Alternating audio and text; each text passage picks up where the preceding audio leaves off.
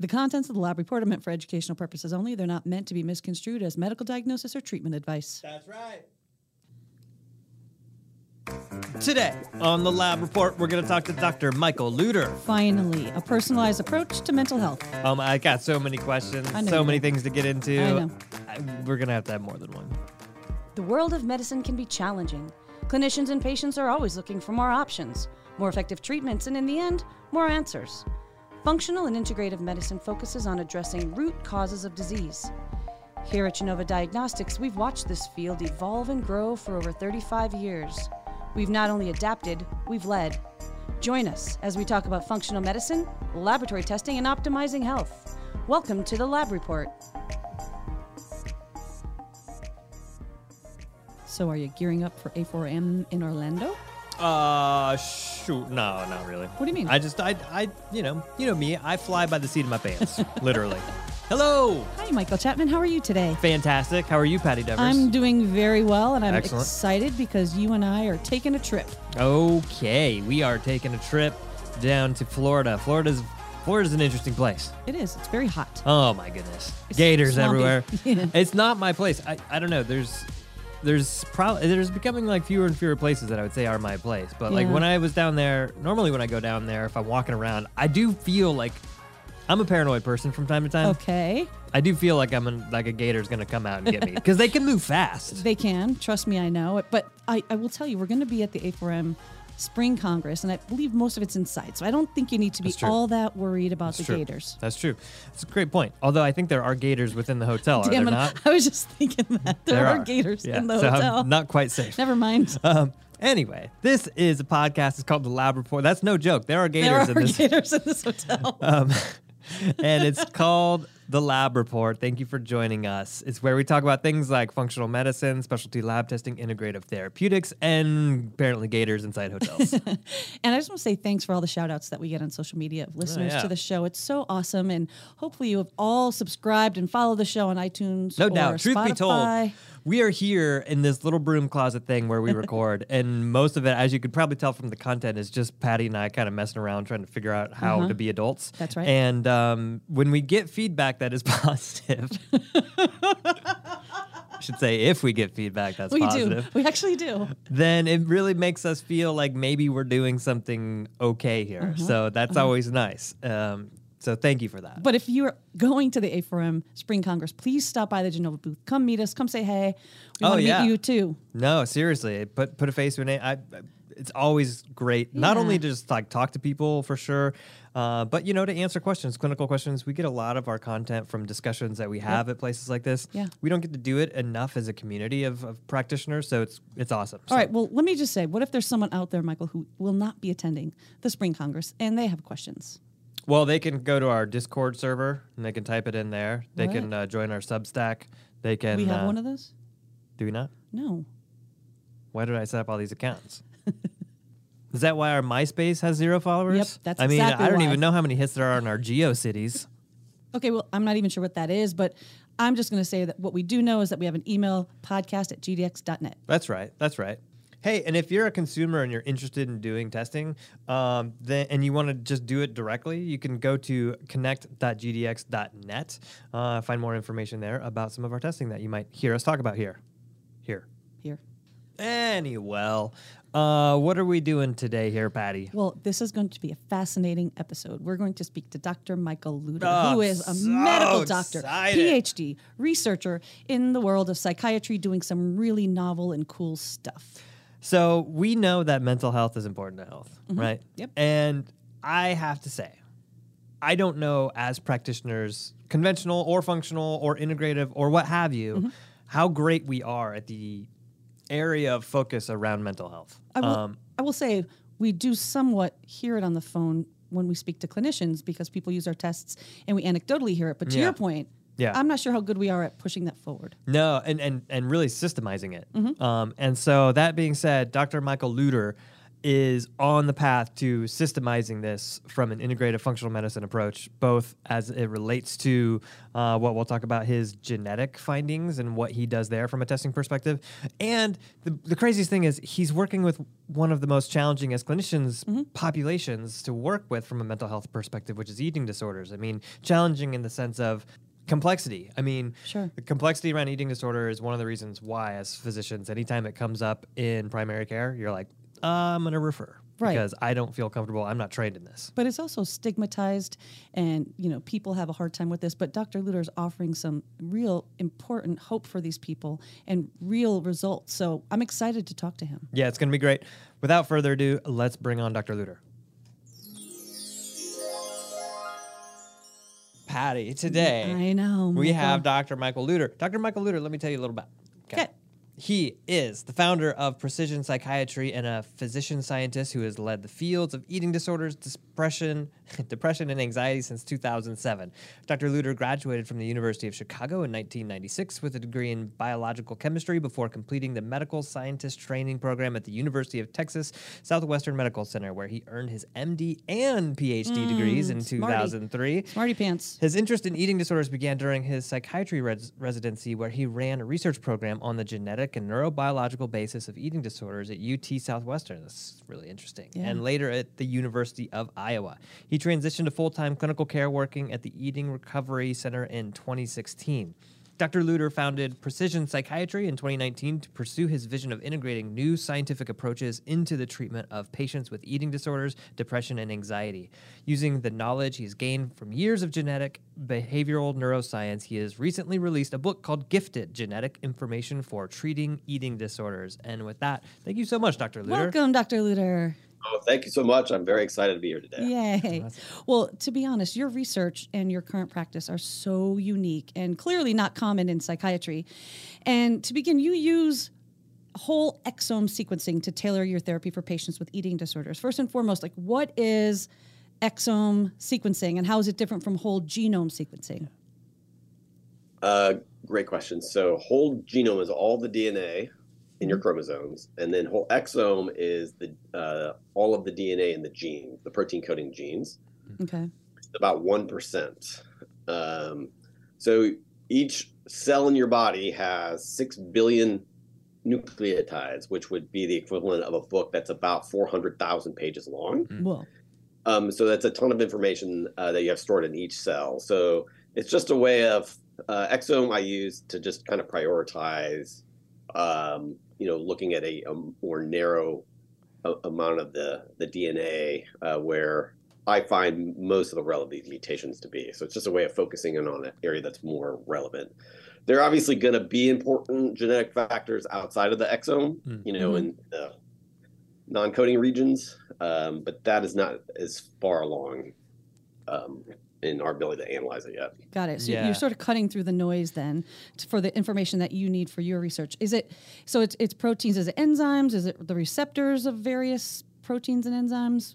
What are you looking Well, this at? is one of the great advantages of the whole exome is it's unbiased. It looks Okay. at everything. So one of the problems in psychiatry is, um, you know, we had medications that worked for things before we had diagnoses, Hmm. and uh, it has kind of led the field down the path of you know serotonin, norepinephrine, dopamine, uh, you know maybe glutamate, GABA, um, and most of the research would in the field is uh, based upon these hypotheses, based upon what medications work. Hmm. I really took a different approach where I'm like, let's just take an unbiased view. Let's look at every gene in the body and let's just identify which genes are most likely to have damaging mutations in them. Mhm. And, and that's something I started when I was still at Iowa back in 2015, 2016. It was really the last project I did before I like, left academia was just to take a, a hundred patients with eating disorders. Uh, the first hundred we collected, we sequenced all of their genes with you know com- no idea what we were going to find.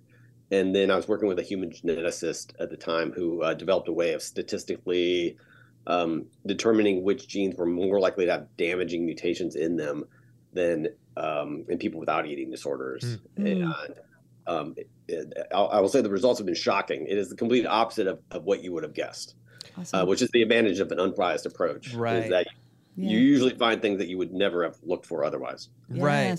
No, that's super interesting because uh, you answered one of the questions that came up, which was like, you know, if you have this information, I think a lot of people would make some assumptions on what genes or what enzymes they'd be looking for, whether like that's like COMT or MTHFR, and they're gonna say we're going to look for this. But what you did was actually look at everything and just allow the data to do the walking. Is that right? Yeah, Wow. Yeah. yeah. Yeah.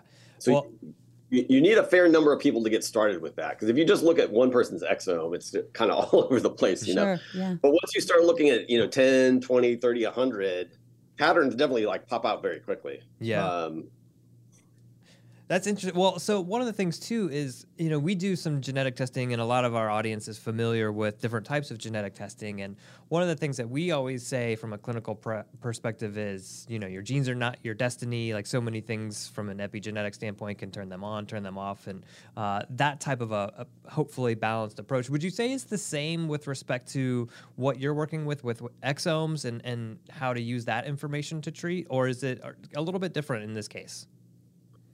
Uh, no, I agree. I mean, the environmental component in psychiatry is very um, important uh, to how these pathways work. So let's use an example here of, uh, of anorexia. So the most common mutation we find, uh, or the most common pathway that we find mutated in patients with anorexia is in beta oxidation of fatty acids, right? Mhm. So there are all these impairments in um, the ability to make uh, carnitine and then in the import and uh, breakdown of long chain fatty acids into the mitochondria. So the, the CPT1 and 2 genes are more likely to be mutated.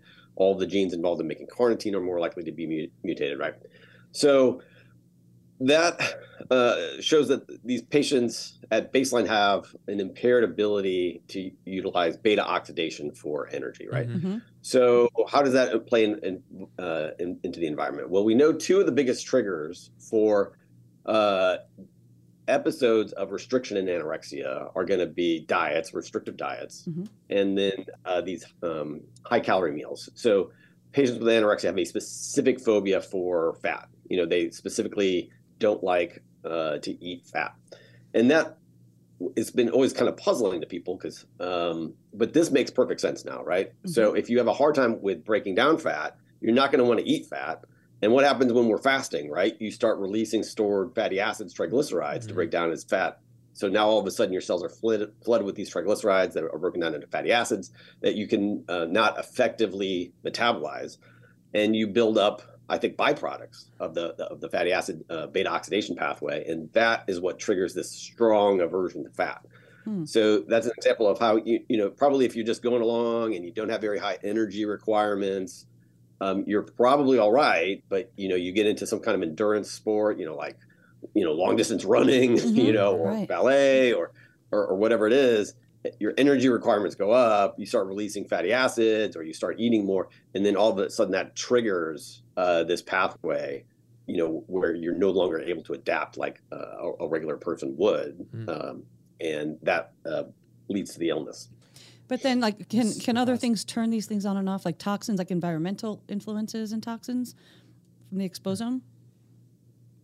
i don't know that much about toxins Okay. um, that uh, th- i'm sure there are things that turn the beta oxidation pathway on and off anything that's going to increase peroxisomes obviously will Mhm. increase the pathway or mitochondrial biogenesis so there probably are things although I, I- I will say a lot of transcription factors involved in mitochondrial biogenesis and in peroxisomal biogenesis are also more commonly mutated Mm. so Mm. one of the most common genes i see mutated is PPAR alpha or PPAR uh, ppar1ag so pgc1 alpha and beta are very commonly mutated Mm. and those are sort of master regulators of, of biogenesis so some of the transcriptional pathways um, are also targets of, of these damaging mutations Yeah. And- yeah. It's fascinating too, I, I- and it's almost like a, a downward spiral because if you have that sort of dysfunction in beta oxidation, and then it's leading you to this capacity or this desire to essentially not consume, you're not likely to be getting some of the cofactors, vitamin B vitamins, magnesium, Mhm. carnitine, some of the things that also would assist you in beta Sure,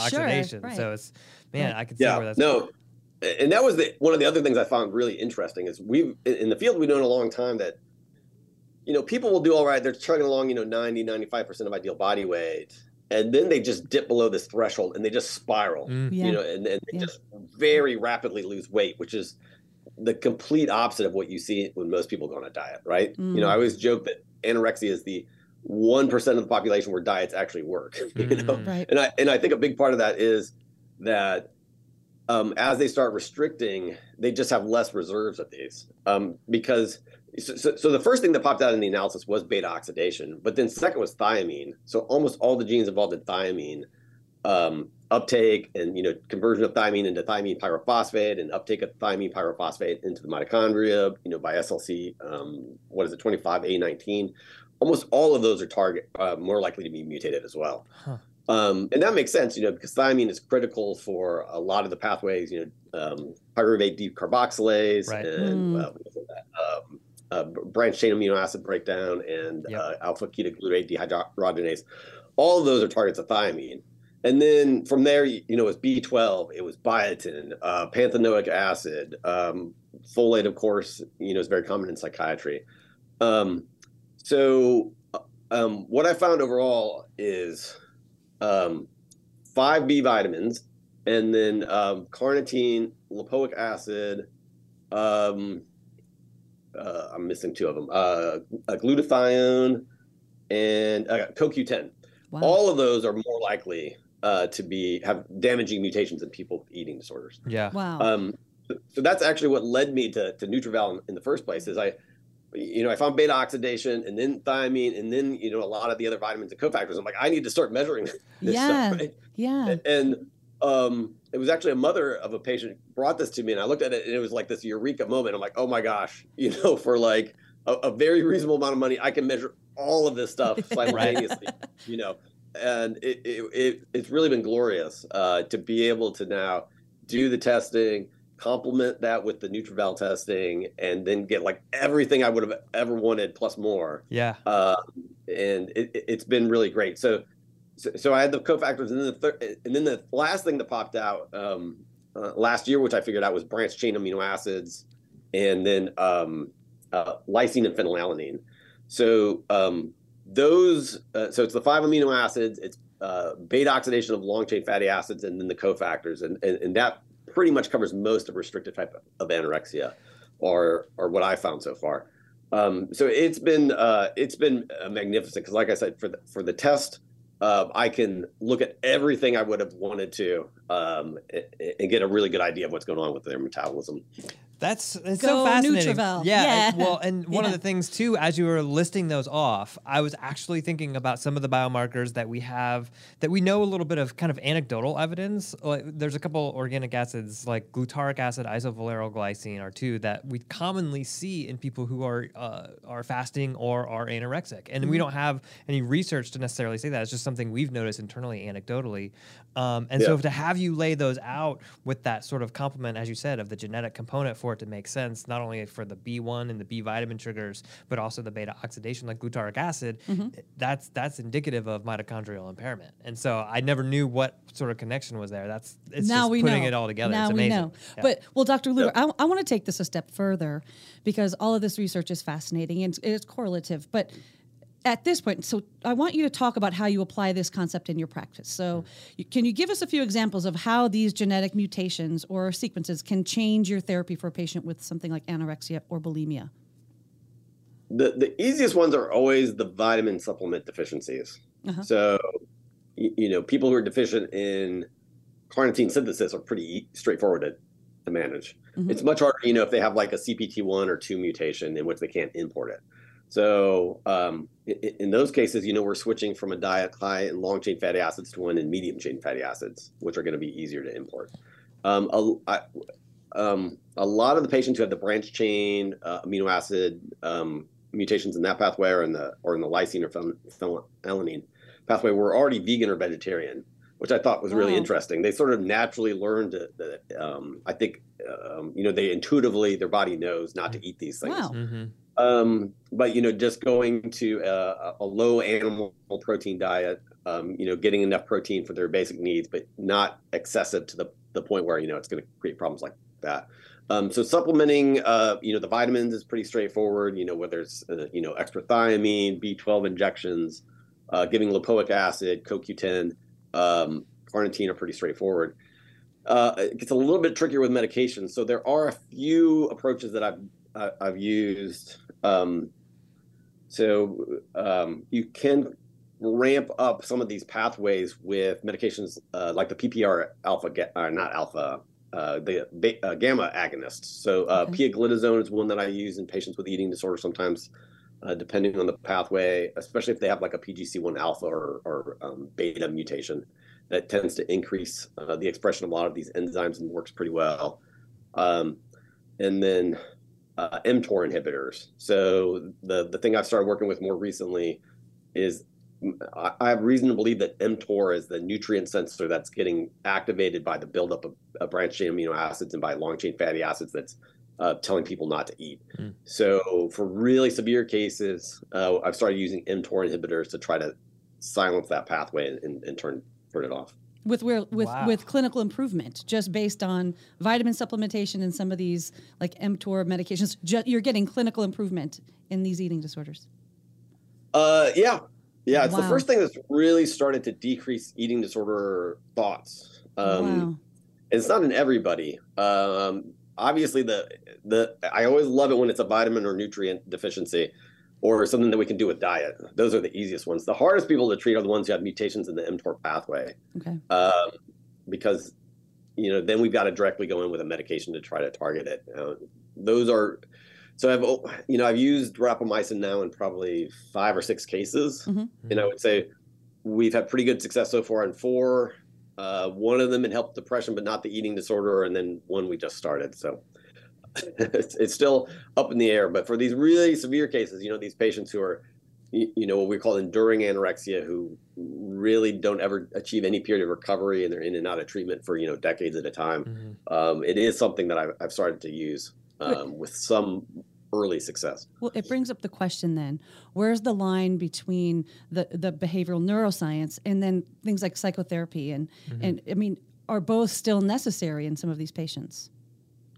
Well, what I tell everybody is this doesn't replace therapy and nutrition, right? So the, the standard treatment for eating disorders, you're gonna have a therapist, a dietitian, um, and then uh, a medical doc, and that could either be a psychiatrist. Um, and or we could have a, a medical, just a regular, you know, PCP if if, if needed. Um, I always tell people that therapy and nutrition are one A and one B, right? And if you can manage this with psychotherapy and with diet, that is the way to go. And then I come in in cases where people are stuck, and then I try to identify why they're stuck and help them, right?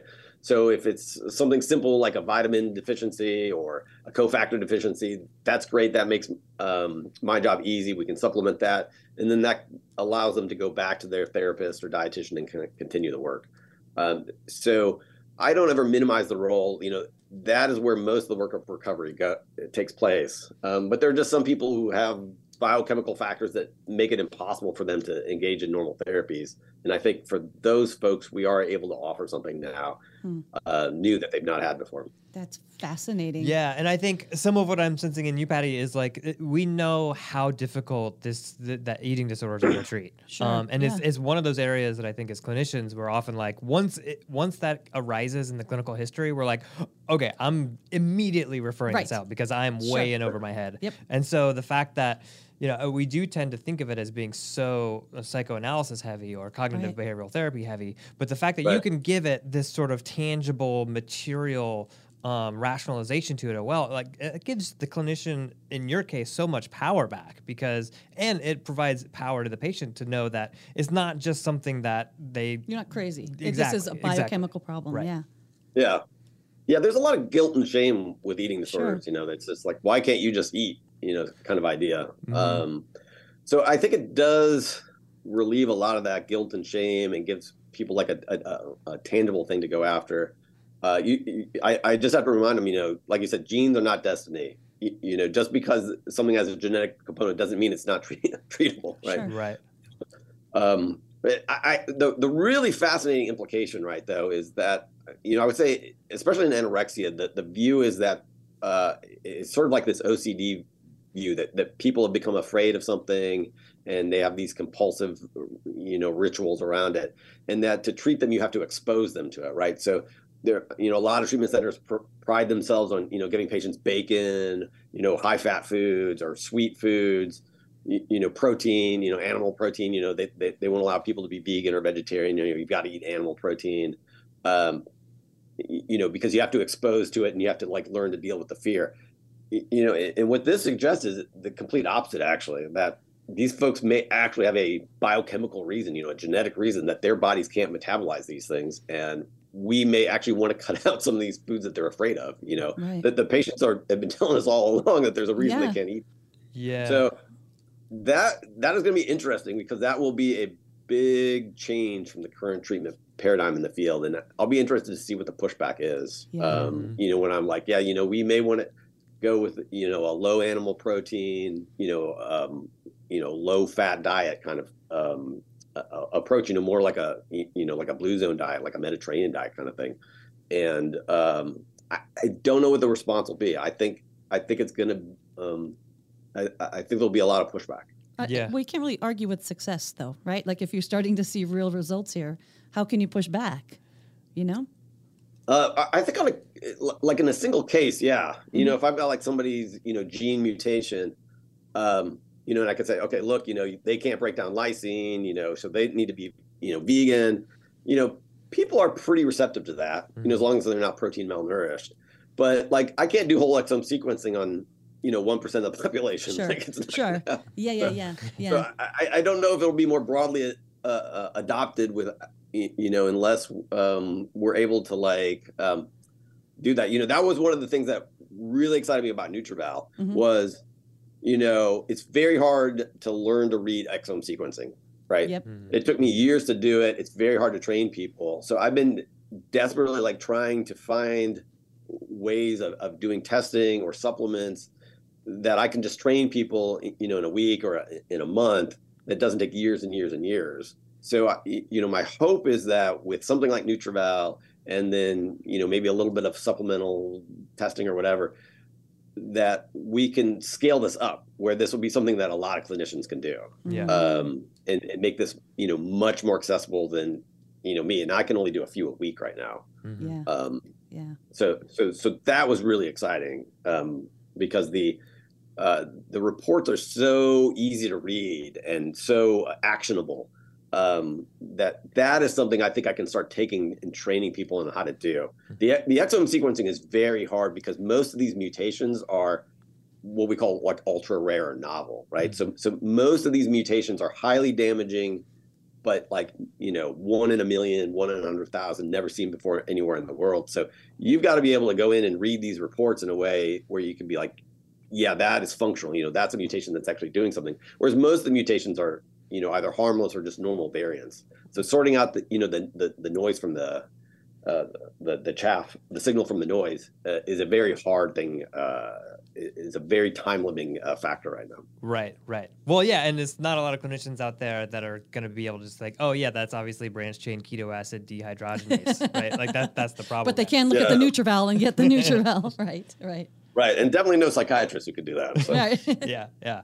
Well, I- and on that front too, I mean, you mentioned doing the nutritional testing like NutrEval um, and the exome testing. What about are there other tests that you find have similar actionability, uh, at least in the patient population that you're working with?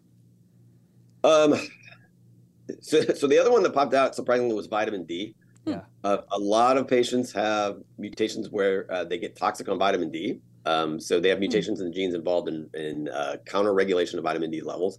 That was pretty surprising to me Oh, because supplementing vitamin D and calcium is almost universal Right. in the eating disorder population. But there's clearly, you know, five, 10% of patients who have uh, vitamin D toxicosis. You know, it's too Wow. high. Hmm. Um, so that's one that um, I've looked at. There are a few people who have um, tetrahydrobiopterin deficiency. hmm Um, so those genes are more likely to be mutated. So they have lower levels of uh, serotonin, norepinephrine, and dopamine. I, I'm trying to remember. Do you have some of those metabolites in the test? Uh, just in the phenylalanine tyrosine pathway, I don't know. You know, that would probably be the only way to if you're seeing a backup in, let's say, phenylalanine. that there's Yeah. a need for Yeah. like a biopterin. Try, Yeah. You don't have like homovanillic acid, right? Yeah, we do. We do. Yep. Do you? Okay. Yep. And yeah. Yeah. Um, so, so that was another one um, that I sometimes look at. That pops up fairly regularly as well. Um, and then I, I one to get into more of the stool testing. You know, I, like I'm 100% certain there's going to be stuff there. Yep. But the, the last time I looked at that literature, it's still kind of a mess. It's been a few years. Maybe it's it's more makes more sense now. But um, I've not ventured into the microbiome stool stuff yet. But I'm sure there's going to be stuff. Yeah. How about how about hormones? Other types of hormones. So that's actually the next field I'm going into. Um, so I'm kind of wrapping up the eating disorder part uh, in terms of the discovery, and I'm now looking uh, a lot at uh, women's mental health. Yeah. So postpartum depression, uh, premenstrual dysphoric disorder, and that is fascinating. Stuff is popping out of there uh, very quickly. So that Wow. that pathway is very clear. That was actually very easy to do. And there's just gold everywhere. Like it, there's so many mutations in the steroid hormone synthesis pathway. Yeah. Um, and the great thing about that is they're all easy to treat because all the intermediates are available as supplements. right. So, so you you know like one of the most common ones I see is in uh, uh, STAR S T A R so uh, so so making pregnenolone Yeah. you know which is the precursor to most steroid hormones. You know I have a lot of patients with mutations in that pathway and they all have low testosterone, low estrogen, low progesterone, um, very high levels of anxiety, uh, insomnia, postpartum depression, uh, and they are and it's pretty straightforward to treat by just supplementing pregnenolone. hmm Um, so, so, so that has been really fun because those pathways are pretty well worked out. The genetics are pretty clear, and that that's a case where it it kind of actually makes sense. You know, as something you would have maybe predicted going into it. Um, so, so that has been really, uh, and then obviously uh, aldosterone and cortisol uh, levels are disrupted as well. So, Mhm. um, I'm doing a lot more hormone testing uh, recently um, to try to work those pathways out. So that's been very satisfying. Yeah. I love that. And it's amazing too the overlap that we sometimes see with so many different other clinical conditions. Like you were talking before with eating disorder, the, the two things that sounded like were coming out of there was energy production or mitochondrial function and oxidative stress. And it's like uh, how many other of our clinical conditions, whether that's mental health or even physical like diabetes Yeah. or Or like cardiovascular or like it's like addictions, oxidative right. stress and, Like- and, and mitochondrial dysfunction. Yeah. Yeah, I think it's gonna uh, in psychiatry. I think it's gonna be a very common theme. I don't know about other fields. You know, I, I know a little bit about diabetes, obesity, kind of stuff, and you know, I know that's a, a popular topic. But I think for depression, uh, anxiety, especially, a, a lot of these, um, you know, uh, the uh, the metabolic part. And, and I think there's a book that came on. uh, He might have been on your podcast, right? Oh, Um, we're trying. Are you talking about brain Chris Pal- energy? Chris Palmer? yeah, brain, yeah, brain energy. yeah, yeah. yeah, yeah. Come on Yeah, our show, so- Chris. So, so that was really interesting. Yeah. That uh, you know that um, I, I w- I was mostly done with my book when I when I saw that one. Yeah. But Right. whenever you see somebody else like independently coming up with like a similar idea, like Yeah. you, you know you're on the right path. For sure. Right. Because like. Um, you know, we were we kind of had completely different approaches, and it was like, oh, you know, I think there's really something here. yeah. Yeah. yeah. Well, and, and uh, I'm gonna ask another question because I have a million of them. But like the you mentioned OCD and the relationships around how, at least from a treatment standpoint, historically we've, they've been focused on exposure therapy. But are you do you notice similar sort of genetics or uh, exome results with respect to obsessive compulsive disorder? So, so OCD and restrictive type anorexia, are, uh, there's a lot of overlap. So if you look at like GWAS studies, they're they're very closely related. Um, uh, uh, you know, OCD is about one to two percent of the general population. It's you know some some reports have shown that it's forty percent of patients with restrictive type uh, anorexia also have OCD. wow. The remaining uh, sixty percent of patients have very high levels of OCD like traits, so perfectionism, harm avoidance. Um, so, so there is a huge overlap. Um, I, I think some uh, it's clear that some of the genes I find also predisposed to OCD, uh, especially in the mitochondrial pathways. Um, it's not. Uh, it, it- it's hard for me to tease out because so many of my anorexia patients also have OCD. Hmm. Um, so I, I'm not entirely sure, but I think there is going to be a very important overlap. Wh- What what about things with addiction, like opioid addiction, and some of these pathways that may be similar to you know obsessive compulsive disorder or anorexia or bulimia? Is there any crossover with addictive personalities? Um, I haven't looked much at drugs of abuse. Um, the the opioid pathway, the endogenous opioid pathway, is also more commonly mutated in people with eating disorders. Not so much anorexia, but um, you know, there's a there's a single nucleotide uh, SNP uh, um, polymorphism that prevents you from making beta endorphin. So it's in the, the cleavage site and that I do see overrepresented in patients with sort of more atypical eating disorder features. So low levels of beta endorphin are going to be, I think, um, will be more common. It's about two out of a thousand people in the population, mm-hmm. but I see it in, uh, much more commonly in the eating disorder population. The, the one that jumps out is going to be alcohol. There's a lot of overlap between alcoholism and um, eating disorders, and I have a lot of patients with alcoholism in my sample. I haven't gone back and really rigorously looked at it, but because you know alcohol is a nutrient, I'm uh, I'm intrigued by the possibility that alcoholism may be in part due to the fact that it's a more readily accessible nutrient for some for some hmm. people. Hmm. I think oh. there's like a metabolic link. Oh, interesting. Uh-huh. The the uh-huh. capacity to use alcohol for energy in that. Okay. Yeah. R- over wow. over fat, over beta oxidation. Wow. Huh. That's that's fascinating. Wow. Um, well, and it just makes me wonder too, because there's obviously so many potential applications that you're we're seeing in what you're doing with precision psychiatry, and and really using this personalized approach. Why why is it that um, there's maybe not more people like yourself doing such amazing work? just, just just Dr. Lutter and Chris Palmer. that appears to be it. well, you know,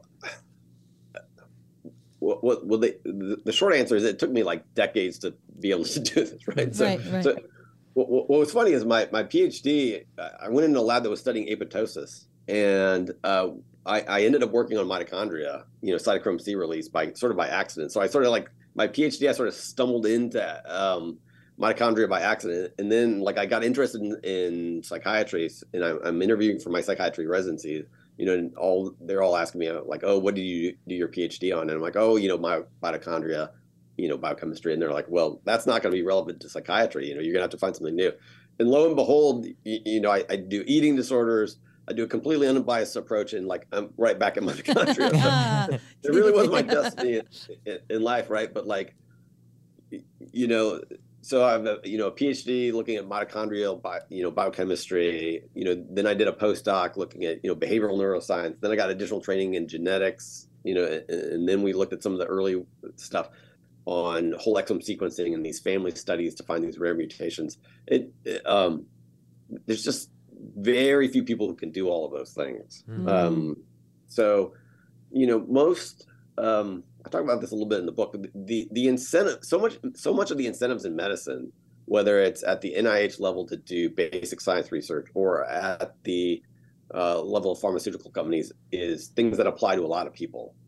You, you know, these evidence-based medicine approaches, and there just aren't the financial incentives in place to do precision medicine yet. Right. You know, yeah. maybe someday we'll be able to, but you know, finding uh, something that works for one person and uh, designing a treatment around that, there's just no financial incentive to do it. Mm. Yeah. You know, yeah. like so, so, A great example of that is the most common cause of bulimia we find is in uh, mutations in GLP-1, glucagon-like peptide mm. one. So there are clearly a subset of patients with bulimia nervosa who have a hard time making either GLP-1 GLP-2 or oxyntomodulin, and they respond amazingly well to GLP-1 agonists. Right? I've been doing this long before Ozempic huh. and you know Mounjaro yes. and all of that. Yeah. You know, I was using liraglutide, you know, back in probably 2017, 2018, and it works amazingly well. Like their bulimia goes away like very quickly, but you know, back then it was like over a thousand dollars. It still is over a thousand dollars a month for treatment. So I would call these insurance companies, and if I could, you know, get a director on the line, I'd be like, yeah, you know, they've got a mutation in this gene, and they can't make GLP one, so we get back, you know, Saxenda or you know something like that, and they got better. And and it was like crickets, you know, like mm. like there's just no way to explain any of this stuff right. an insurance company, and they're going to pay for it, you know, let alone like you know, trying to get whole exome sequencing paid for. So all of this is cash pay.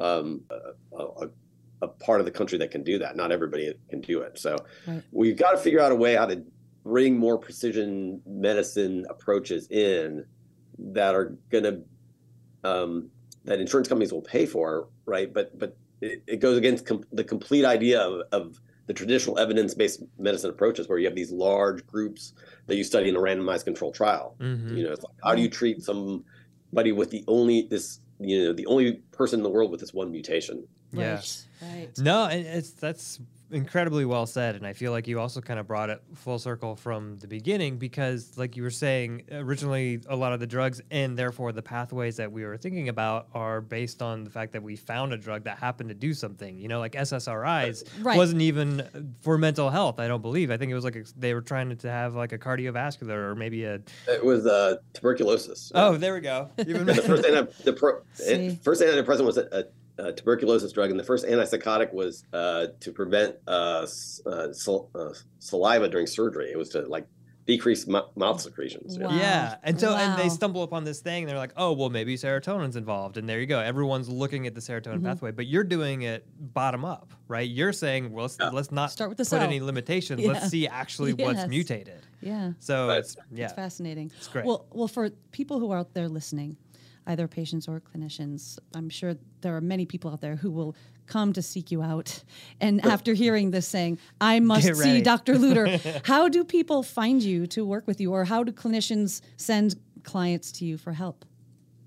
Uh, so I have a website, just had it over uh, redone. It's precision-psychiatry uh, dot com. Um, or if you just Google my name, Michael Lutter, uh, I'll come right up. Wonder- Um, wonderful. So it's it's very easy to get. I'm, I'm a pretty easy person to find now. as well as your book, I'm which sure, I'm sure I'll get lots of hate mail soon from from the What? eating disorder field. no, no, no. But but even your book is just a phenomenal resource for for clinicians and for patients, and we're going to link to that in the show notes, and it can be found on Amazon Oh, or that would be great. Thank or, you. or Dr. Lutter's website as well. And this has been so eye opening and fascinating to me. I don't even know what to say about Yeah, this. cool. This is so great. And we can't thank you enough for spending time with us and, and sharing your expertise and, and taking all of our goofy questions. but, but that being said, before we let you go, Dr. Lutter, we do have one last question that I'm going to kick to Michael Chapman. Oh yeah, I have a non-science related, just ridiculous question for everyone. so uh, this one is this is gonna be uh, catch you off guard. Um, the- what, what what do you think, Dr. Lutter, is the best smell on the planet?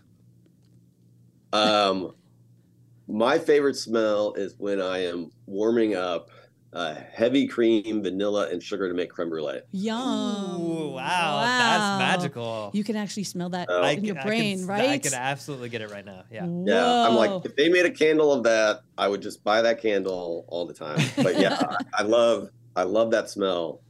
Uh, you know, when when you're kind of heating it up, Uh-huh. or you, you put it in the ramekins to bake, like that is uh that is heavenly. So, Okay. And now we know that you make your own creme brulee. know. Now we've got Now even I'm- more questions. That's so great. Well, again, Dr. Michael Lutter, this has been so eye opening. We're so grateful for your time. And like I said, we're going to encourage all the listeners to go to precision psychiatry.com.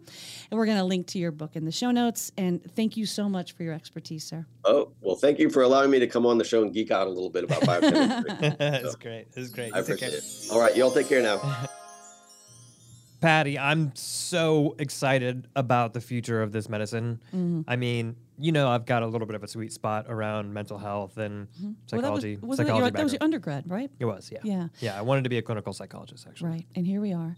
And you're in functional medicine. And like I said earlier, we speak to these clinicians all the time on the phone. We see how much of a difference nutrition or or you know changing your microbiome can do to mood and not only eating disorders, but anxiety, depression, and that gut brain axis. And nutrition really does help too. For sure. You know what else helps with my mental health? Being on this podcast with me? Well, that Oh, and creme brulee. Next time on the lab report, we're going to talk about magnets. what kind of magnets? I don't know. I just I don't know much That about magnets fun. and how they work. Everyone loves a good magnet, Right. like a There's refrigerator. magnet. MRIs. I mean, that's clinical. And there's refrigerator magnets. So much to learn. You've been listening to The Lab Report. If you like what you hear, please subscribe to our podcast, rate us, and leave us a review. To learn more about Genova Diagnostics, visit our website at gdx.net. There you'll find information on specific testing, educational resources, and how to connect with our show. Call us at 1 800 522 4762 or email us at podcast at gdx.net. Amazing. So after all this time, Uh huh. and all of us down here who happen to have degrees in something called medicine, we're all like, hey, I'm familiar. you should probably have that thing in your mouth fixed because it's probably why you have cellulitis of the head. Yeah.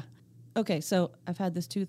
I've been fighting it. I've been doing good. I took some antibiotics. I went to the dentist. he took antibiotics then- for cellul- cranial cellulitis, orbital cellulitis. That's not doing No. good, Patty. well, I knew it had to be fixed, but I had to save up because it costs thousands and thousands and thousands of dollars. We should have all been dentists. No, no. I see you're trying to bait me down a different trail around dentistry. But what I'm talking about here is the fact, you know what else um, costs thousands and thousands of What? dollars? A funeral. Wow, but I wouldn't have to pay for it. good point.